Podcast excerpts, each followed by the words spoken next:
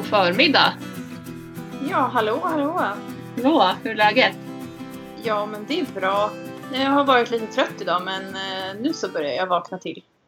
Ja, visst hade du varit på läger? Ja, det har jag varit. Eh, Ja. Fyra dagar. Så um, man blir lite sliten. Det tar någon dag att komma igen. Det tar på krafterna. Ja, det gör det. Men idag är det måndag och då brukar det inte vara så mycket. Eh, jag brukar kunna vila ganska mycket på måndagar. Så det är Mm, skönt. Hur är det med dig då? Det är bra. Ja. Eh, Men vädret har ju varit lite sämre här i vi snogade Valborg när det var i Valborg och så här. Visst, Ja. Valborg var hyfsat väder ändå. Då hade vi faktiskt sol och blå, men blåsigt. Men Ja. har det varit regnigt. Så det tycker jag man har blivit lite trött och det har varit mycket sitta inne faktiskt. Ja. Så jag satt, jag satt på att sitta med min bokföring här och, och så här på, ja, vilken dag var det? Var det på fredagen? Ja. När det regnade hela dagen. Jo, men Eh. Men eh, ja, jag var lite trött på morgonen här också faktiskt. Jag gick och la mig ganska sent igår. Det blir lätt så. Ja. man, ja, men när man jobbar hemifrån och liksom ja, jag ska bara göra det här tänker man och så blir, ja, så blir det sena kvällar. Så jag var ganska trött men jag gick upp strax innan nio här. Och faktiskt, jag ska säga det också för alla som har barn. Jolin sov en hel natt. Det har hänt några enstaka gånger bara. Men hon sov hela natten så det var jätteskönt. Oj, men vad härligt. Visserligen för kvällen vid tio igår, så men hon sov ganska lite på dagen. Så jag tror att det var därför hon var trött liksom, när hon väl somnade. Så vaknade hon nu vid halv sju här och käkade. Så somnade hon om igen. så, så det var jätteskönt. Och så jag tror också det är därför jag är extra trött. För när jag får sova då en hel natt, då liksom blir man ju... Man, man blir liksom lite... man säga, man blir nästan tröttare av det. Ja. När man vaknar flera gånger per natt. Ja, jag tror att det kan ha med det att göra. Man hamnar inte, alltså om man inte sover lika många timmar så, alltså lika många timmar i sträck, då hamnar man inte riktigt i den här djupsömnen. Men precis. Nej. Det är väl det jag har gjort i natt och det tycker jag nästan att jag blir mer så trött. Ja. Det är kanske ovanan också att man inte har något att sova hela nätter. Ja, så kan det vara. Ja. Men annars är det bra. Det är måndag som du säger här och poddinspelning. Ja, Det är alltid härligt. ja det är det. Och vi har ju faktiskt ett tema idag som vi tänkte prata om. Ja, Och vi har ju varit inne lite grann på det här med att sälja häst tidigare men vi tänkte främst idag prata om att köpa häst. Saker som man kan behöva tänka, liksom, det kan vara bra att tänka på. För det, det är ju ganska mycket saker att liksom, ta i åtanke när man ska skaffa häst eller fundera på att skaffa häst. ja det är ju det. Mycket. Speciellt kanske om det är första hästen. Det är då, då är det ju extra mycket att tänka igenom.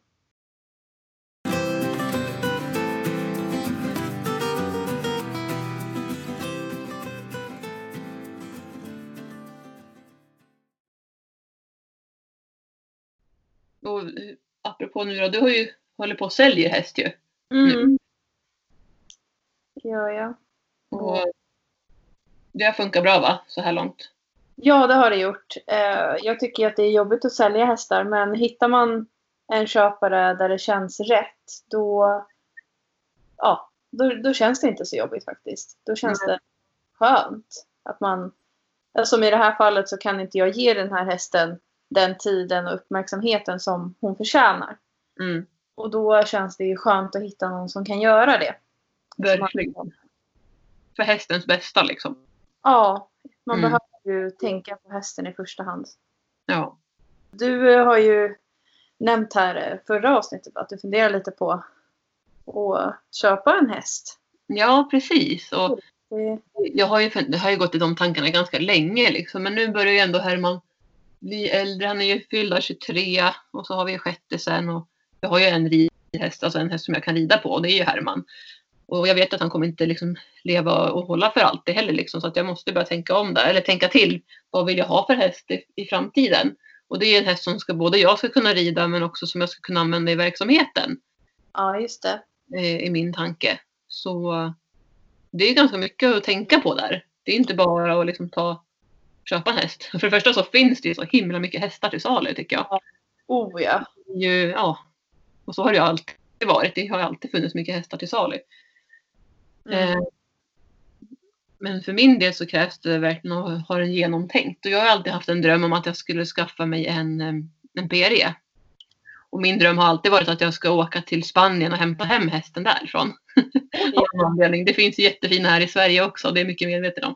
Men just här att kunna alltså, ta det som en, liksom utflykt och åka och kolla på hästar och liksom välja ut den och hämta hem en. Ja. Jag vet inte. För jag tänker att det kanske inte är optimalt med det jag gör med min häst. Jag kanske börjar tänka om och tänka att jag kanske ska ha en hafflinger till då. För de har jag ju haft några stycken av och verkligen älskar den rasen. Mm.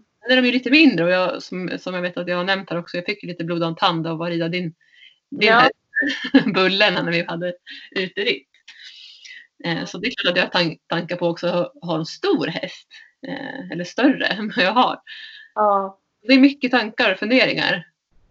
Ja, det är ju mycket att fundera på. Men som du säger, man, i ditt fall så vill du ju ha en häst som du kan både rida på själv men även som ska funka bra med barn och sådär. Ja, precis. Eh, Jag har ju jag har haft en PRE-korsning här hemma. Ja, Den var korsning arab PRE. okej. Och eh, hade liksom, det såg ut typ som en arab fast den hade PREns rörelser. De är ju väldigt rörliga. Ja, Ja, så att, men det var en himla häftig korsning. ja, kan tänka mig. Alltså jag tror ju att PRE också är väldigt intelligenta för det är ju araber generellt. Ja, ja, Eh, Så att det var en väldigt smart häst som var väldigt påhittig. Hon hade mycket, mycket energi och mycket, mycket som för sig gick i huvudet på henne. kanske på gott och ont då, eller vad tänker du där?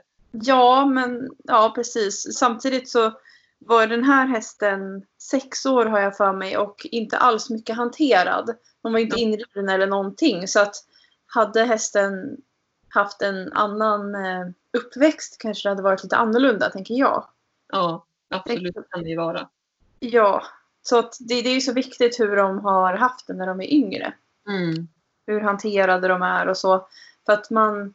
Jag har ju, om man, vi ska prata om att sälja hästar, så har jag... Eh, jag sålde ju en arab i vintras. Mm. Och den, den fick jag eh, för att ägaren, som är en, en bekant till mig, hade inte möjlighet. eh, Hon hade inte tiden till att eh, rida in henne och utbilda henne och så för att hon var sex år har jag för mig, eller om hon var sju år kanske. Jag kommer Mm. inte ihåg. Sex, sju år. Och in, alltså, inte hanterad alls nästan. Knappt grimma liksom. Ja. Och då, ja det är ju mycket jobb med en sån häst. ja, men hur, hur lång tid tog det liksom då innan du kunde? Alltså, det första var ju att vi åkte ner och hämtade henne och då visste vi inte hur lång tid det skulle ta att lasta. För hon var ju som sagt inte van vid att bli ledd i grimma. Nej, just det. Eh, Men vi backade till släpet in i stallet så att den, det liksom stod där hon brukar gå ut ur stalldörren. Och då, då gick hon in i släpet jättefint. Mm. Och sen stod hon jättebra på vägen hem och sådär. Eh, sen har jag för mig att hon i början när hon kom rymde ur hagen ett par gånger. Mhm. Eh, och det var ju lite jobbigt. Men det slutade då med rätt snabbt. Mm. Eh, Så det var lite sådana där saker i hanteringen som var väldigt nytt för mig. Med en häst som inte, inte har, alltså hon, hon har inte lärt sig. Hon, hon var inte elak eller någonting men hon visste inte hur hon skulle förhålla sig till människor till exempel. Nej, Så hon kunde i stort sett trampa rakt över en för att hon visste ju inget annat. nej. Eh, Så att det fick vi jobba en hel del med. Mm. Eh, Och det kanske tog, jag tror jag la två, tre månader markarbete på henne ungefär tre, fyra dagar i veckan. Ibland kanske fem dagar, en bra vecka. Mm. Innan jag sen kunde sitta upp på henne. Mm. Och jag hade nog kanske kunnat sitta upp på henne tidigare men jag ville, jag ville att det skulle, ta, det skulle få ta tid. Ja, Ehm, för jag ville inte stressa någonting eller så. Men eh, det var, alltså hon var ju inte van vid att ha täcke heller. Så det tyckte hon var jätteläskigt i början. Alla saker liksom när man lägger på någonting på ryggen på hästen och spänner fast det och så. Det är, det är ju helt främmande för en häst. Det är inte naturligt för dem. nej. Eh, och samma med sadeln. Eh, när jag skulle sadla henne första gången då kände jag att oj den här hästen, det här är något nytt för mig. För att hon reagerade så starkt på det. Eh, och jag kände att alltså hon, hon sköt rygg och bara alltså exploderade så det kändes nästan som att hon hade sadeltvång eller skulle kunna få det. Jaha. Så fort man la på sadeln eh, och liksom började spänna jorden, du behöver inte ens spänna den hårt, då bara sköt hon upp ryggen och blev jättespänd. Ja. Eh, så jag fick lägga en del tid i stallgången bara på att eh, alltså pressure and re- release på Mm. sadeljorden. Mm. Så att man, man lägger på tryck, jag spände den pyttelite och så då spände hon sig men så fort hon slappnade av då släppte jag sadeljorden. Mm. Jag lärde henne att slappnar du av så blir det här bättre. Mm. Eh, och så småningom så fattade hon det och sen har det inte varit några problem alls att sadla henne efter det. Ja, bra. Men som du sa det med det här med pressure release. Att Ja. verkligen lägga på ett försiktigt, försiktigt tryck så att man verkligen är lyhörd till hästen och ser hur den reagerar. Så att man inte går på med för hårt tryck på en gång. För då kan det ju bli som, som du sa, att de exploderar. Och då är det ju svårt att få att de ska slappna av. Så som du säger, så här, verkligen försiktigt, försiktigt tryck. Så att, de har chans, så att de har chans att verkligen slappna av. Ja, och, Det är ju hantering, tänker jag, när man tränar markarbete eller vad- det nu är. Liksom. ja det är det ju. Och sen framförallt den här hästen som inte visste, alltså hade något förhållningssätt till människor. Hon Mm. behövde ju lära sig att lita på, på mig och lita på de människorna omkring henne. Mm. Eh, Så, så det fick vi jobba jättemycket med och att man, vi kanske var i vår, i min rundkorall med två hästar, hon och en till. Mm. Och sen tränade vi liksom på att den andra hästen lämnade henne och så, för det tyckte hon var jättejobbigt. Eh, Men eh, ja, hon, hon kom till mig om det var i april tror jag, början på april förra året. Och sen så flyttade hon i december. Och Mm. då hade jag liksom ja, ridit ut på henne. Hon, hon hade galopperat, gjort allting ute. Mm. Eh, och vi hade tränat grunderna i, ja, i korallen så att säga. Med Mm. galoppfattningar och sånt där. Men inte börjat med något dressyrjobb eller så ännu. Nej. Det tycker jag är bra jobbat med tiden. Och jag Ja. tänker ändå för att du är också så noga med det här med markträningen från början, att du inte går för fort fram. Att du verkligen Mm. låter hästen ta tid på sig och få förtroende. Ja. Det, är ju, det är ju bland det viktigaste när man har, som i det här fallet, en, en så pass grön häst liksom. Ja, Som är osäker på kanske det mesta som har med människor att göra. ja, precis. Mm. Men ja, Ja. på som eh, skaffade henne, det var... De hade ju inte eh, någon erfarenhet av... eh, av dels rasen var ju helt ny för dem, arab då. då. Mm. Men de hade träffat på mina araber och ridit hos mig och sådär. Och sen så... Så redan när jag hämtade den här hästen så hade vi bestämt att tanken var att de skulle köpa henne. Ja, okej. Och då kändes det ju väldigt rätt både för dem och för mig från början. Och Mm. de var ställda på att okej, det här kommer ta lite tid men vi har ingen brådska med att ha hästen färdig. Utan vi vill ha en som vi kan ha roligt med i många år. Eh, En familjehäst liksom. Mm. Så att det behöver man ju kanske, det är väl det första man ska fråga sig själv vad man vill ha hästen till. Alltså vilket användningsområde och Precis. Det är första punkten att ställa sig liksom så här, vad vill jag ha hästen till när man ska Ja. köpa den? Och det kanske inte är helt lätt att svara på. nej. För det finns ju så mycket man kan göra med hästar. Vilket är det som är det roliga. Eh, Mm. Men, men om man kanske har någon, någon tanke beroende på när i livet man skaffar häst och hur, hur erfaren man själv är och så. Får man anpassa lite efter det tänker jag. Ja. Och vad skulle det kunna vara? Ger lite exempel som man skulle kunna tänka sig att ha hästen till. Det kan ju Ja. vara hoppning. Precis. Det kan ju vara tävling. Alltså Mm. någon gren. Mm. Eller också kanske det bara är en häst som man vill eh, utvecklas tillsammans med och ha som lite all- allround. Göra lite allt möjligt. Ha, ha kul med. Mm. Ja, det finns ju som sagt väldigt mycket olika saker som man kan göra med sin häst. Men då, vad vill, vad vill jag göra? Alltså den som ska köpa hästen, vad vill jag göra med min häst? Eller om man är fler som skaffar tillsammans också. Det kan ju vara en familj som skaffar. Ja, Det är olika tankar kring, kring vad man vill göra. precis. Eh, vad ska man mer tänka på då? Ja, man kanske ska fråga sig ja, men, eh, i anknytning till det här då så har ju åldern en betydelse också. Mm. Beroende på vad man vill göra med hästen och om det är en, en familjehäst eller som du säger att du vill ha en häst som du kan rida på men även som barn och så kan rida på. Då kanske man också behöver anpassa åldern på hästen utifrån det. Ja. Det kanske inte ska vara en, en helt grön unghäst då som man köper utan den kanske ändå ska ha ja, vara runt 10 år i alla fall. Mm. Så den har lite erfarenhet och har landat lite i sig själv och så. Ja. Sen finns det ju unghästar som är stencoola också. Det är ju så olika. Jo, precis. Jag tänkte säga det också. Som Herman när vi köpte honom, han var ju bara fyra år och jag och min syster, vi var ganska gröna. Mina föräldrar var rätt gröna. Vi hade ju haft ett par hästar innan liksom, men det var ändå inte på någon avancerad nivå utan det var verkligen allround, lite så här hobbyridning så. Ja, Men vi köpte honom och han var rätt grön. Han var riden, inriden en månad. okej. Men han, han har ju alltid haft den här, han har ju den här som trung, trygga, lugna hästen. Han kunde vara lite för trög så han kunde, väl, han kunde välja att bara ställa sig på ridbanan och vägra gå. Där satt vi liksom. Kämpade med honom men han är ju hur fin som helst och samarbetsvillig och så idag. Ja, Han var ju bara fyra och väldigt oerfaren liksom, egentligen om man ska tänka. Så det finns ju hästar som ändå, som ändå är stabila trots sin unga ålder. mm, absolut. Tålmodiga. Eh, så det, det beror ju också lite på vad man vad, vad hästen är för, ja, vilket sätt hästen är. Ja, absolut. Ehm, och sen det här med storlek. Ja. det lite tidigare här också. Vad, Ja. vad, vill, vill jag ha en, en ponny eller ska jag ha en häst? Och vem, vem ska ha hästen? Är det mina barn som ska ha den eller ska jag själv ha den vux- man är Mm. vuxen?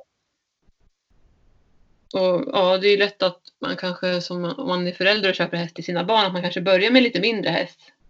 Som anpassat för, för, för, för barnets storlek till exempel. Så vi köpte ju en, ett Gotlandsruss, en läromästare som var 17 år som första. Ja, Han var maxad B-ponny 1,27. okej. Så det var ju rätt lagom då. Men sen så växte vi ju liksom ur honom lite. Ja, men precis. Både jag och min syster var ganska långa också när vi var yngre, eller när vi var små. Så att, eh, det blev ju lite så. Och det var också därför vi skaffade Herman sen. Ja, Eh, men ja, storleken är ju ändå viktig liksom att tänka vad man... Och det är olika vad man föredrar också. Ja, Jag har ju små hästar. Ehm, Jag, jag är ju typ 1,70 lång. Men flera av mina hästar är ju D-ponnysar eller, mm, eller på gränsen mellan häst och D-ponny. ja, Eh, Och jag kan säga att det, det kändes väldigt främmande för mig för ett par år sedan. För då ville jag helst ha hästar som var 1,55 åtminstone. Araber då pratar jag om. De är ju, alltså 1,55 är det är ganska, det är ganska normalt. Är de större än det så är de kanske ganska stora för att vara araber. Ja, precis. Eh, Men sen så provred jag en, en D-ponny, min Euforian, som är dressyrponny nu då. Mm, så fin. Ja, eh, och kände liksom att ja, men, ja, han är ju rätt liten och sådär. Men han kändes inte så liten att rida. Nej. Så jag köpte honom. Och sen nu har jag då eh, två till som jag tror är D-ponnysar som jag nog kommer att mäta ner till D-ponny i alla fall. Okej. Mm. Ja. Och sen min största arab är ju 1,60 typ. Ja. Så, men det är olika, de har liksom olika charm.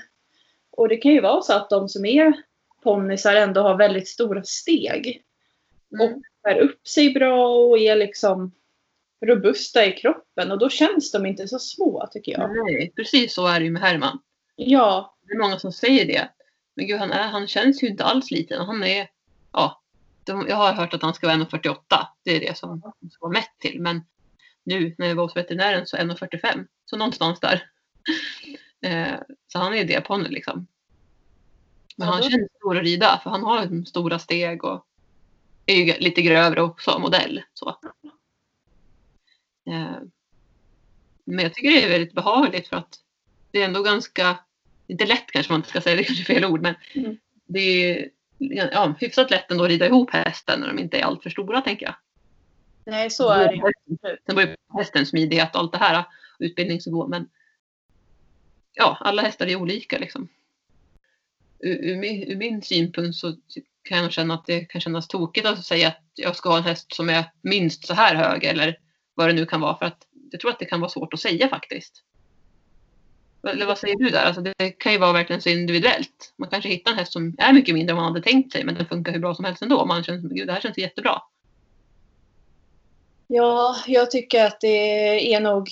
Man, man måste nog ändå prova. Ja, eller hur? Så att man, nej, men den här är för liten. Liksom, man bara, bara går på... När man ska köpa en häst, säg att den kanske är 1,55 på pappret. Liksom. Men så kanske man tänker att ja, det, är, det är för lite, jag vill ha en som är 1,65. Man kanske inte vet det förrän man har varit och tittat på hästen.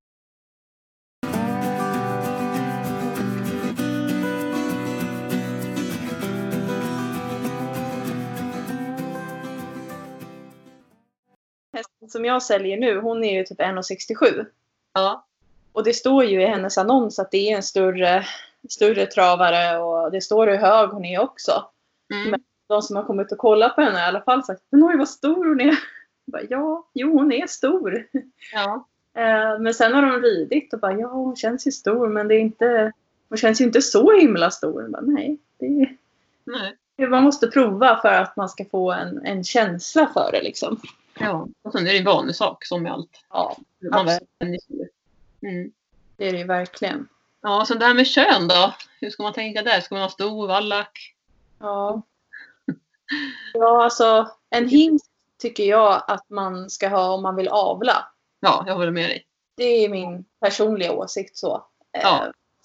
Annars så tycker jag, det, det finns ju jättesnälla hingstar och sådär men Mm, men det är kanske undantagsfall också som de är verkligen lugna då. Så man kan Ja. lita på dem. de har ju oftast lite mera hormoner och sådär. Ja. Eh, och sto kan ju också vara som stoet som jag säljer nu. Hon, jag har inte ens märkt att hon har brunstat någon gång och hon har aldrig varit stoig eller vad man ska kalla det för. Hon är jätteschysst bara. Mm. Eh, sen har jag haft ston som har varit väldigt stoiga. Mm. Eh, så att här är det ju också en, en, en individfråga egentligen. Ja. Jo men verkligen är det så. Det är samma sak där. Det kanske är dumt att säga att ja, men jag vill absolut inte ha ett sto. Det ja, finns ju de som är väldigt fina. Ja. Och vallack är ju samma där. En del tycker ja, men vallacker de är så tråkiga, de är alltid likadana. Men jag, jag har ju vallacker då. Och Ja.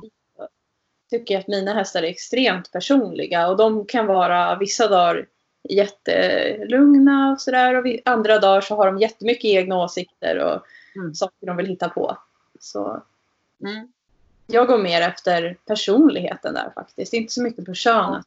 Sen, Nej, jag håller med dig.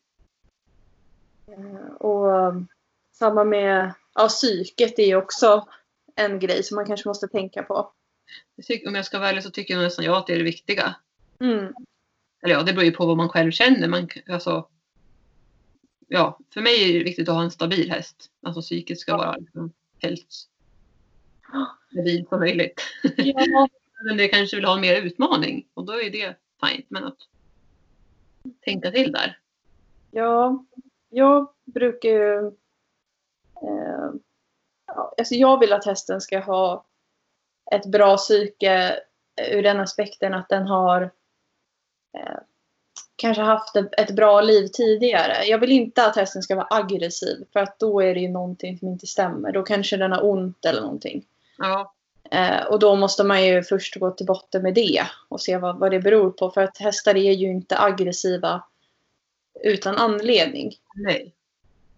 Sen så kan jag ju, jag har haft många olika typer av hästar och framförallt de som inte har varit hanterade innan. De kan ju vara lite nerviga och sådär men alltså lägger man jobbet, vill man lägga det så, så går det ju att anpassa psyket på de flesta hästarna Mm. hjälpt de som är lite nervösa och så. För det, min erfarenhet är att de hästarna som har ganska mycket nerv i sig eller som är osäkra, det är hästar som är väldigt snälla. Mm. Eh, Shaman till exempel, min häst. Han Ja. är ganska osäker i sig själv men han är så enormt snäll. Mm. Eh, så att, och samma med travar, travarstoet Monne som jag ska sälja. Mm. Har också varit väldigt osäker i sig själv. Men det finns inget ont i henne. Nej. Och jag tror att de hästarna som har en väldigt mjuk personlighet, de är lätta att man... Alltså är man väldigt hård och tuff mot dem, Mm. då blir de osäkra. Mm.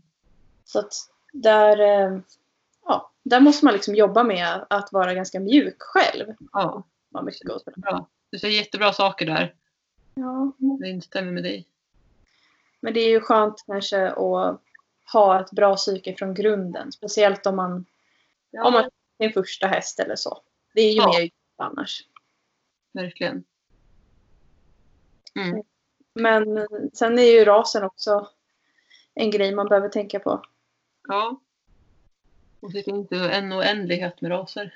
Ja, verkligen. Ja, det är ju så. Alltså, om man inte har någon preferens på ras, då, ja, då är det ju verkligen en uppsjö med alternativ där ute. Ja, men för dig har det varit arab i stort sett. Och Ja. också har ju du haft. Ja, Eh, sen har jag, jag har ett engelskt fullblod också. Ja, just det. Bullen som jag red. Ja. Ja. Men för mig blev det ju lätt när jag riktade in mig på distansritt. För där är ju araber och arabkorsningar de bästa hästarna. Och varmblodig också. Alltså varmblodig trav. det är också bra. Ja. Skulle du säga att det var anledningen till att du skaffade arab? Var det just för att du red distans liksom? Var det Nej. så du hamnade, halkade in på rasen eller vad ska man säga? Nej, faktiskt inte. Eller, Nej. ja, min eh, första arab, eh, det var en arabkorsning. Mm. Och, alltså araber har ju alltid varit mina drömhästar. Mm. Sen jag var Jag liten. Ja. Jag har alltid tyckt att de är så vackra och fina och så. Men jag har egentligen inte vetat så jättemycket om rasen annat än det man har läst i sån här typ Min hästtidning eller något när man var liten. Så serietidningar. Ja. Eh, men eh, sen när jag började med distansritt då var det ju självklart att nej, det ska vara araber. Så, Mm. och de är inte så dyra heller. De är väldigt prisvärda Mm. om man jämför med andra raser. Ja. Och det kan ju verkligen vara olika det här med priset på hästar och beroende på vad det är för ras och sådär. Oh ja. Ja. Det är, he- helt klart är ju olika raser olika mycket värda i folks ögon. Ja. Eh, före detta travare till exempel har ju inte något högt värde på Mm. hästmarknaden. Så. Och de, har ju, Mm. de är ju avlade för att trava så att de kan ju ha lite svårare för galoppen till exempel. Mm. Behöver man jobba med att lära dem att galoppera för det, det är inte deras naturliga gångart. Nej, men de kan ju bli jättefina. Absolut. Ju- oftast så är de ju väldigt hanterade från tidig ålder så de är vana vid det mesta. Ja.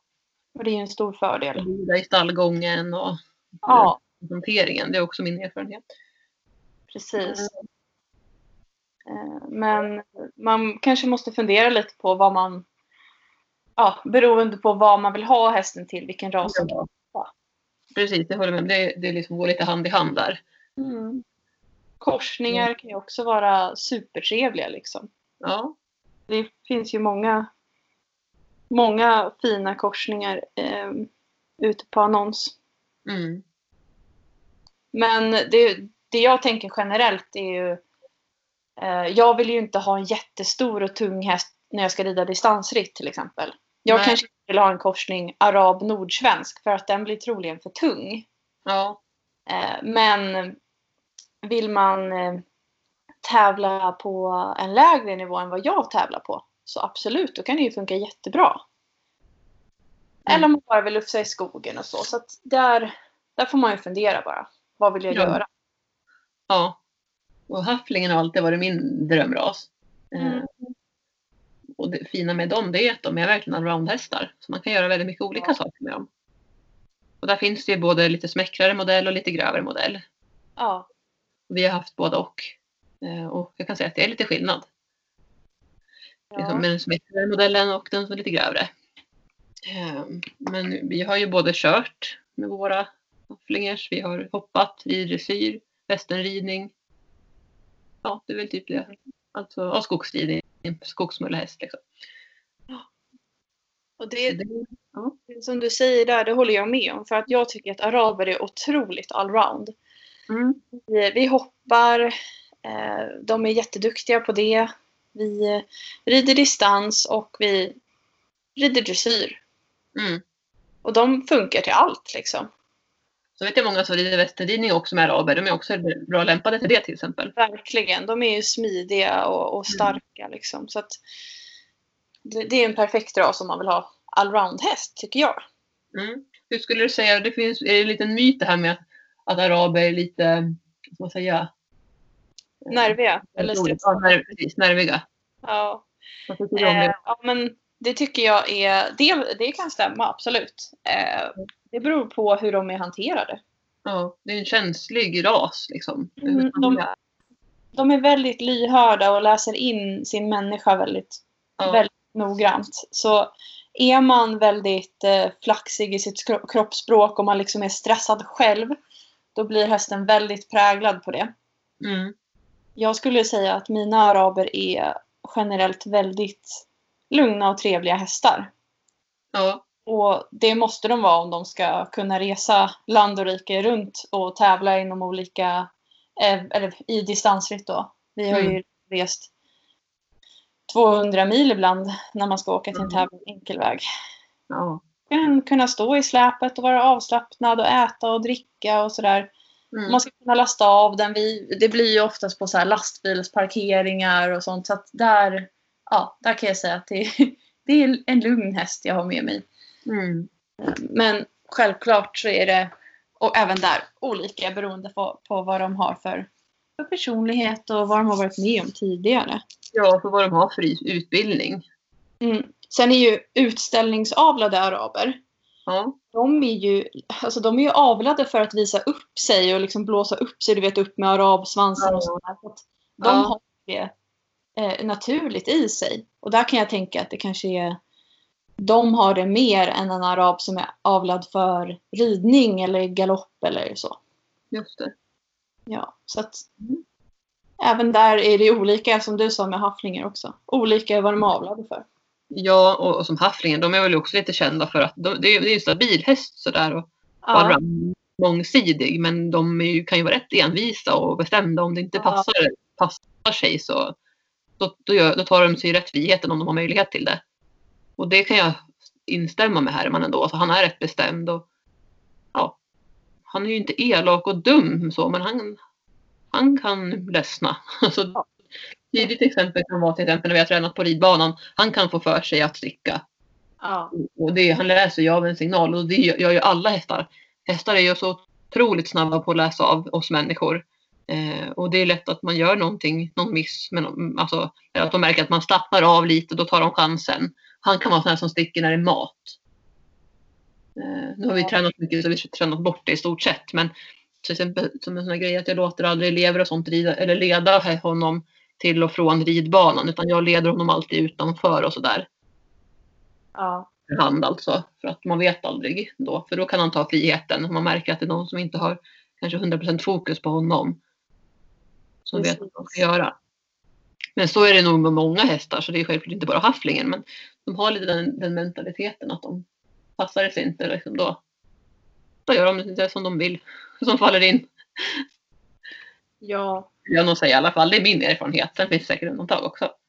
Ja. Men det, det är charmigt när de har lite olika. Ja, lite egen vilja också. Ja, verkligen. Ja, Sen kanske vi ska nämna bara lite kort. Det här med exteriör är väl också en sak som man ska titta på. Eh, och det har ju de som har kommit och kollat på min häst som jag säljer nu då, hon, de har ju kollat mycket på benen och sådär, liksom om hon har, är gallig och så. Mm. För det är en del travare, speciellt om de har gått mycket på travet och så, de kan ju har ju en tendens att ha lite svampiga ben eller kan vara galliga och sådär. Kan vara gamla skador och så. Mm. Men eh, båda travarna som vi har hemma har extremt fina ben. De är kalla och torra liksom och så. Mm. så det är väl en bra grej att titta på eh, när man åker och ska köpa en häst. Sen behöver ju inte eh, gallor eller sånt betyda något särskilt. Nej. Speciellt inte om hästen är lite äldre för då har den kanske lite sämre cirkulation i benen och så. Mm. Men eh, jag har ju några hästar som har felaktig benställning också. Okej. Eh, till exempel utåttoad och sen har man en häst som är inåttoad och Mm. hon är parallellförskjuten i ett framben. Och det är inte helt optimalt om man vill ha en häst som ska prestera. Nej. Men vet man om det så, så kan man ju liksom förebygga saker. Mm. Alltså, hur, hur gör, har du något exempel på Eh, ja, hur, alltså, hur ja, skoning till exempel är ju jätteviktigt. Mm. Att du, att du har hovbeslag som stödjer hästen, hjälper den med eh, ja, det, de problemen den har. Du kan ju inte ändra benställningen på en häst när den är Mm. vuxen. Det kan man bara göra när den är föl. Så Mm. du måste bara sko den, till exempel om den, eh, den kanske blir rakare i hovväggen på in, insidan säger vi. Då Mm. kanske du lägger ut skon lite där så att den ändå får mera stöd på insidan. Mm. Eh, så att hoven kan växa ditåt. Så att man, man tänker liksom på sådana saker framför allt. Och det är ju Ja. hovslagaren då som får göra det eh, i de flesta fallen om man inte skor själv. Precis. Men det är en sån, en liten sak att tänka Ja. Ja, det var bra tips tänker jag. kan vara bra för lyssnarna att få, få koll på. Ja, det absolut. Eh, jo, men sen förutom själva hästen så är det ju saker runt omkring. Om man ska, till exempel, om vi säger nu att man ska skaffa sin första häst. Så var ska man ha hästen? Ja. Vad ska man ställa upp det? Ska man ställa upp den inackorderad, har den inackorderad eller har man eget stall? Mm. Och om man har helinackordering eller inte. Det är också, har, spelar ju också roll. Beroende på hur mycket tid man har. Precis. Och ekonomin förstås. Ja. Och sen det här om man har hjälp då för, från någon. Eller är man helt ensam att sköta sin häst? Eller eh, har man en sambo eller eh, någon som man kanske köper hästen tillsammans med eller vad det nu kan vara. Ja. Eller eh, ska man ha medryttare redan från början eller hur tänker man där liksom? Man har en plan. För Just det här, det tar ju mycket tid att ha häst. Det gör ju det. Oavsett om man har en eller fler så, tar, så är det ju tid man ska lägga och vara beredd att lägga. Och Som du säger, det beror på om man har, har helinackordering och sådär. Då kanske man inte behöver vara där exakt varje dag. Utan då kanske man kan vara där när man ska rida. Men det är ändå många dagar i veckan som hästen bör- bör motioneras. Ja. Eh, Så att man tänker att ja, har jag liksom möjlighet till det och blir jag sjuk till exempel, hur, har jag någon som kan hjälpa mig? Så Ja. Det är Ja. ju viktigt. jag, som du och jag som har både, båda eget stall. Mm. eh, Jag har ju min, min man då som brukar ställa upp och när, till exempel när jag var höggravid och sådär eller om man blir sjuk då brukar han ställa upp och hjälpa till. Men annars så är det jag som sköter hästarna Ja. hela tiden liksom. Ja. Och, och Ja, har varit. Samma där med om du man ska ställa upp den på lösdrift eller i ett stall. Ja, Eh, För det, det kan ju vara skönt om man inte har jättemycket hjälp och, och få så kanske det är lättare med en lösdrift ibland. ja. Där den mest behöver tillsyn och, och ja, foder och vatten. Mm. Och sen så jag, tycker jag i alla fall att det är bra, bra för hästen att få vara ute mycket. Så mycket Ja. som möjligt. Ja, det tycker jag med. För man tänker stallmiljön kan lätt bli dammig och Mm. Det kan skapa, det kan skapa luftvägsproblem för hästen och så vidare. Och man har en häst som är lite mer känslig. Ja, och sen om man inte har jättemycket tid att träna hästarna en period, eller hästen, Mm. eh, så får ju den motion när den går på lösdrift också. Och det Mm. tycker jag är jätteskönt. Jag behöver inte ha så dåligt samvete eh, Nej. i sådana perioder. Mm. Jag tror att det är bra förebyggande för hästen också för att den, den, den har ju möjlighet att röra sig på ett annat sätt när den är ute. Ja. Eh, Och det, det faktum är med Herman också då när han hade sin viloperiod efter skadan så gick han i princip ute hela tiden. Mm. Och jag tror att det var det som gjorde att också att han kunde läka ihop. För hade jag ställt honom på box då tror jag att han hade blivit, blivit sämre. Ja. Jag är faktiskt ganska övertygad om det. Han behövde, han behövde rörlighet och sen beror det ju förstås på vad hästen har för skada. Men i hans fall när de hittade lite pålagringar och så, så tror jag att då är det bra att hästen rör sig och i sin naturliga liksom, miljö så att säga. Men Vad det, för att göra. Ehm, vad är det mer då? Men sen är det här med budget. Vad har man för budget när man ska skaffa häst? Det ja. som vi var inne på, det finns olika prisklasser beroende på vad man, vad man ska ha för häst också. Liksom. Mm. Eh, Men sen är det inte bara själva inköpet av hästen utan det är ju ja, men skoning, mat, eventuell uppstallning, utrustning. Det är mycket veterinärkostnader, vaccinationer. Det är mycket sånt som tillkommer. Försäkring. Det är ju det. Ja. Och där, eh, ja, där behöver, det behöver man ju tänka på. Det är inte bara att köpa en häst utan sen är det ju det, det är billigast att köpa hästen. Sen kommer alla andra löpande utgifter hela tiden. Så är det ju. Och så är det ju faktiskt med alla djur. Man skaffar ett Ja. djur. Oavsett om man skaffar liksom en kanin eller en hund eller vad det nu kan vara så är det ju liksom utgifter med, med alla djur. Det är ju det. Eh, Så vad har man för budget då? Det är väl det man behöver tänka, tänka till på. Ja. Eh, Vad är det mer? ja, men apropå det där med budgeten så kanske man inte har råd att köpa en helt färdig häst ibland. Som, Nej. Så är det ju ofta för mig. Jag har inte så mycket pengar till att köpa dyra hästar utan jag har köpt billiga hästar som jag sedan har utbildat eller så själv. Mm. Eh, och det, har man den kunskapen så kan man ju göra det. Eller, eh, till, vi nämnde före detta travare här då. Mm. De är ofta som sagt väldigt bra grundhanterade och de kostar inte så mycket. Och då kanske man eh, vill köpa en, en, ett varmblod som man kan lära känna och utvecklas tillsammans med. Det kan vara en väldigt bra första häst faktiskt. Mm. Där en med en bra personlighet. Mm, jag håller med. Så det måste ju inte kosta en förmögenhet liksom.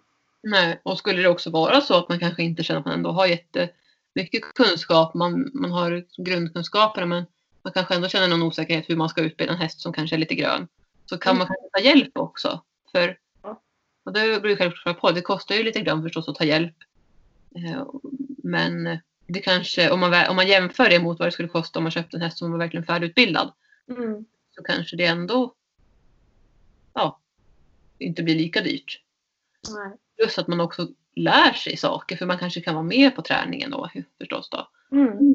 Eh, Så att man lär sig saker. Och sen tror jag också, har man bara man själv är lugn och och försiktig och liksom inlyssnande till hästen så tror jag nog att då kan nog alla lära sig det.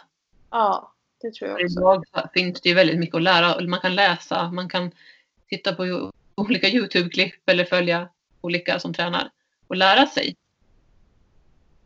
Så är man bara intresserad och vill och, och är lugn kring hästen så kan man ju komma väldigt långt också på egen hand. Ja. Vad säger du Josefin? Jo, men det håller jag med om. Ja. Det är ju en resa som man gör tillsammans med hästen. ja, och det är ju den som är den häftiga. Ja, det jag. Det är det, som är en del, alltså det är själva resan mot målet som är, som är det häftiga och det som är grejen med det, tycker jag. Att, Ja, känna att man har gjort, att man har lärt hästen någonting själv eller vad det nu kan vara. Man har utbildat sig tillsammans. ja, det är absolut det som jag tycker är roligast. Jag tycker inte det är så kul när det är, ja, när allt är färdigt så att säga. Nej. Det är väl lite där jag också står, att hästen jag ska skaffa framöver. Jag vill gärna göra mycket själv. Samtidigt Ja. vill jag att hästen ska vara liksom så färdig att rida. Så det, jag måste hitta någon kompromiss där. Ett alternativ som jag har tänkt på också det är att man skulle kunna ha en, en ung häst som man köper lite god tid innan det är dags liksom att använda hästen. Förstår du vad jag menar? Att jag har en tid på mig att bygga upp hästen. Kanske ett år. Så då kanske jag måste skaffa den rätt så snart. Om det skulle vara så. Jag måste fundera hur jag ska göra. Ja, Ja, eh, det är lite att fundera på då. men det är ju det. Mm. Sen en annan sak tänker vi här också. Det är ju att eh, när hästen kommer till en, när man har köpt hästen och den kommer hem till en första gången. Ja, Eller ja, när den kommer hem till en. Så behöver man nog ha tålamod och lära känna varandra. ja. Det, det tycker jag är jätteviktigt. Ja, För man, man kan inte bara tro att det ska gå bra på en gång. nej. Alltså, hästen måste landa lite och det blir en ny omgivning för hästen och den kanske har varit bott på samma ställe jättelänge. Mm. Och då, ja, då måste man ge hästen tiden till att landa. Mm, landa i miljön och sen landa i att lära känna varandra. Ja, Man ska hantera hästen. Ja. Så man inte kanske har för bra bråttom att rida eller vad det nu kan vara. Och det kan väl också vara ett tips, bara så här tänker jag spontant, att om man när man sen ska hoppa upp och rida, var gärna inne på en ridbana eller ridhus och Ja, inte kanske rider ut på en första skogstur på sin nya häst utan vara där och ha någon med dig framför allt, om inte annat. Så att man Ja. ser, nej, för, ja, det är ju så, man känner ju inte varandra. eh, Är du där? Ja. Jag tycker att... Eh, vad ska jag säga? Jo, en av hästarna som jag fick hem, eh, en av de senaste jag fick hem, då Ja, hade stått på vila för den hade varit skadad.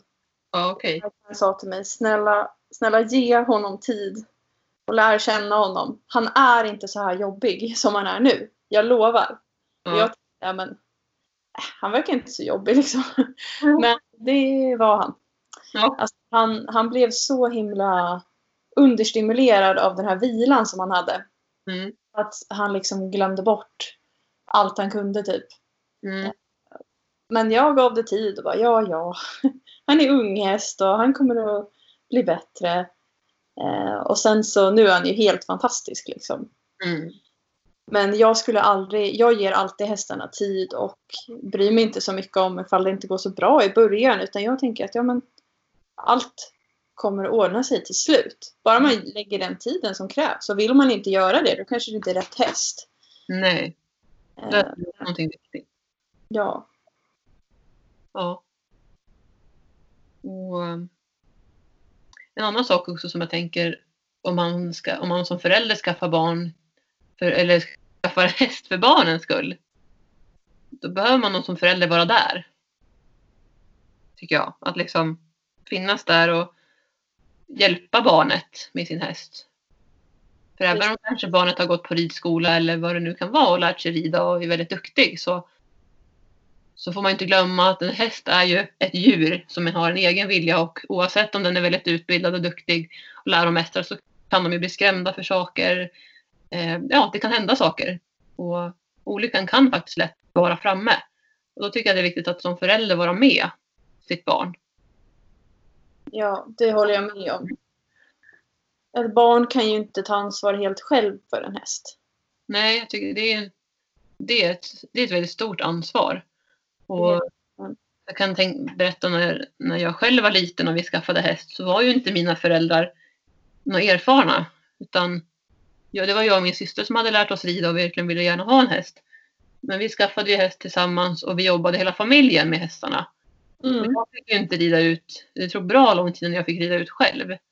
Och vi fick, när vi skulle rida ut så var det så här, ja men om ni rider ut nu, då rider ni den här slingan där vi vet vart ni befinner er. Så att om det skulle hända någonting, då vet vi vart ni är i så fall. Typ så. Eh, På den tiden fanns det inte mobiltelefon, eller vi hade inte mobiltelefon så att jag kunde ringa. Men idag till exempel så rider jag ju aldrig ut utan eller mobiltelefonen. Den har jag alltid med mig, även om jag är vuxen. Liksom. För det kan hända saker.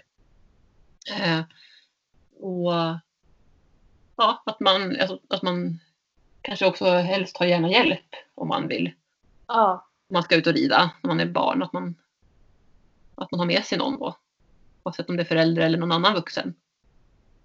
Ja, jag tycker det är jätteviktigt det du säger. För eh, ett barn kan ju inte ta ansvar för ett djur helt själv. Och sen tycker jag, jag har alltid telefon med mig nu när jag rider ut också. Så Ja. även i vuxen ålder. För att det kan ju alltid hända någonting. Ja, verkligen.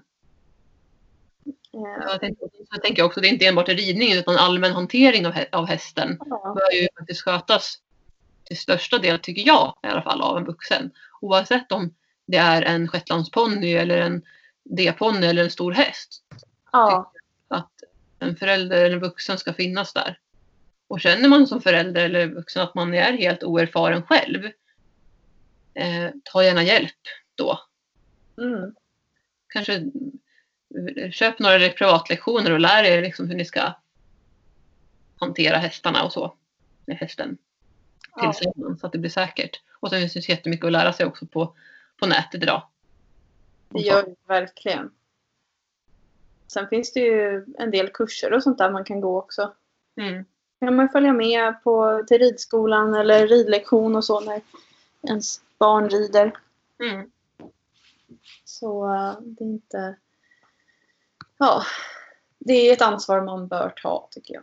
Ja, Det är samma som att köpa hund. Det är också ett, ett levande djur liksom som man Ja. bör hjälpa till med. precis. Och det, jag tycker det, det är oavsett vad man skaffar för djur. Det är samma sak om man skaffar en kanin. Mm. Som var mitt, mitt, mitt första husdjur när jag Ja. var liten. Jag vet att jag kommer ihåg minnet liksom att nej, men jag fick inte bära kanin hur som helst. Utan för tappar man den så då kan det hända olyckliga saker. Ja. Så, mina föräldrar var samma sak där. Skulle jag plocka ur kaninen ur buren då var de med. Och det beror ju självklart på vilken ålder barnet är i. Men det, det är ju sunt förnuft liksom som, som det handlar om. Ja, det är det. Jag som shettisägare och du har ju också haft shettis Josefin. Mm. Det var du säger där men det är ju lätt att anse att shettisar är barnhästar. Ja, Men egentligen om man ska vara helt ärlig så deras psyke, ja, där måste man vara väldigt eh, medveten. För annars så tar shettisar gärna över. Eh, sen finns det jätte, självklart jätte, jättesnälla shettisar också som inte skulle göra någonting överhuvudtaget, som bara finner sig i det. Men många shettisar är ju ganska speciella. Eller vad säger du ja, de är ju oftast väldigt egensinniga. Ja. Envisa hästar. Och så Ja. så shettisar faktiskt vara mer envisa och lite svårare än en stor häst. Ja, Som till exempel det här när, de ska, när man ska ut och rida och de vill äta gräs. Jag vet inte Ja. om lyssnare vet exakt vad jag menar här. När vi pratar ponny generellt egentligen så Ja. tycker jag i alla fall att ponnysar har en lite mer benägenhet att kunna snå åt sig lite gräs här och var. ja det Men- var Häst tänker jag. De är ofta, tycker jag i alla fall, det är min erfarenhet att de, de kan ta en, en nej, ett nej lite lättare. Ja. De accepterar det. Men en ponny, de, är så här, de har glömt det efter två sekunder vad man sa. De säger bara, nej men jag vill. Ja. Så sitter de i det. Ja. Nej, men det finns ju fantastiskt mycket olika hästar och variationer och allt möjligt. Och det gäller ju bara att hitta det som passar var och en. Mm. Så är det. Och ibland kanske man måste testa sig fram. Och det kanske inte blev, och man inte känner det som ett misslyckande om man skaffar en häst och så känner man att det blev inte som vi hade tänkt oss. Nej. Då kanske ett tips kan vara antingen ta hjälp och försöka komma, komma till bukt med problemet. Eller Mm. hästen och köpa någon annan som passar bättre. Ja. Så det är ju okej liksom. Att känna att nej, det blev inte rätt. Vi får, Nej. får, nog- hitta en annan lösning. Mm. Så det ska man också veta att alla hästar och människor funkar inte tillsammans.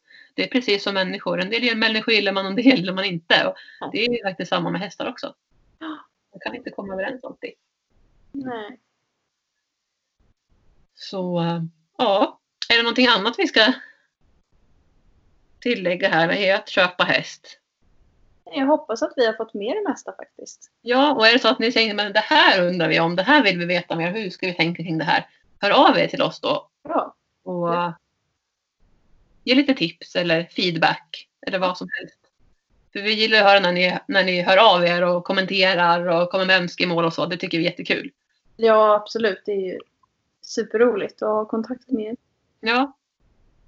Mm. Eh, men ja, måndagen börjar närma sig snart lunchtid här faktiskt. Ja. Så vi får avsluta för idag så får vi höras nästa vecka igen. ja, det gör vi. Ha det så bra. Ja. Hej då allihop! Hej då!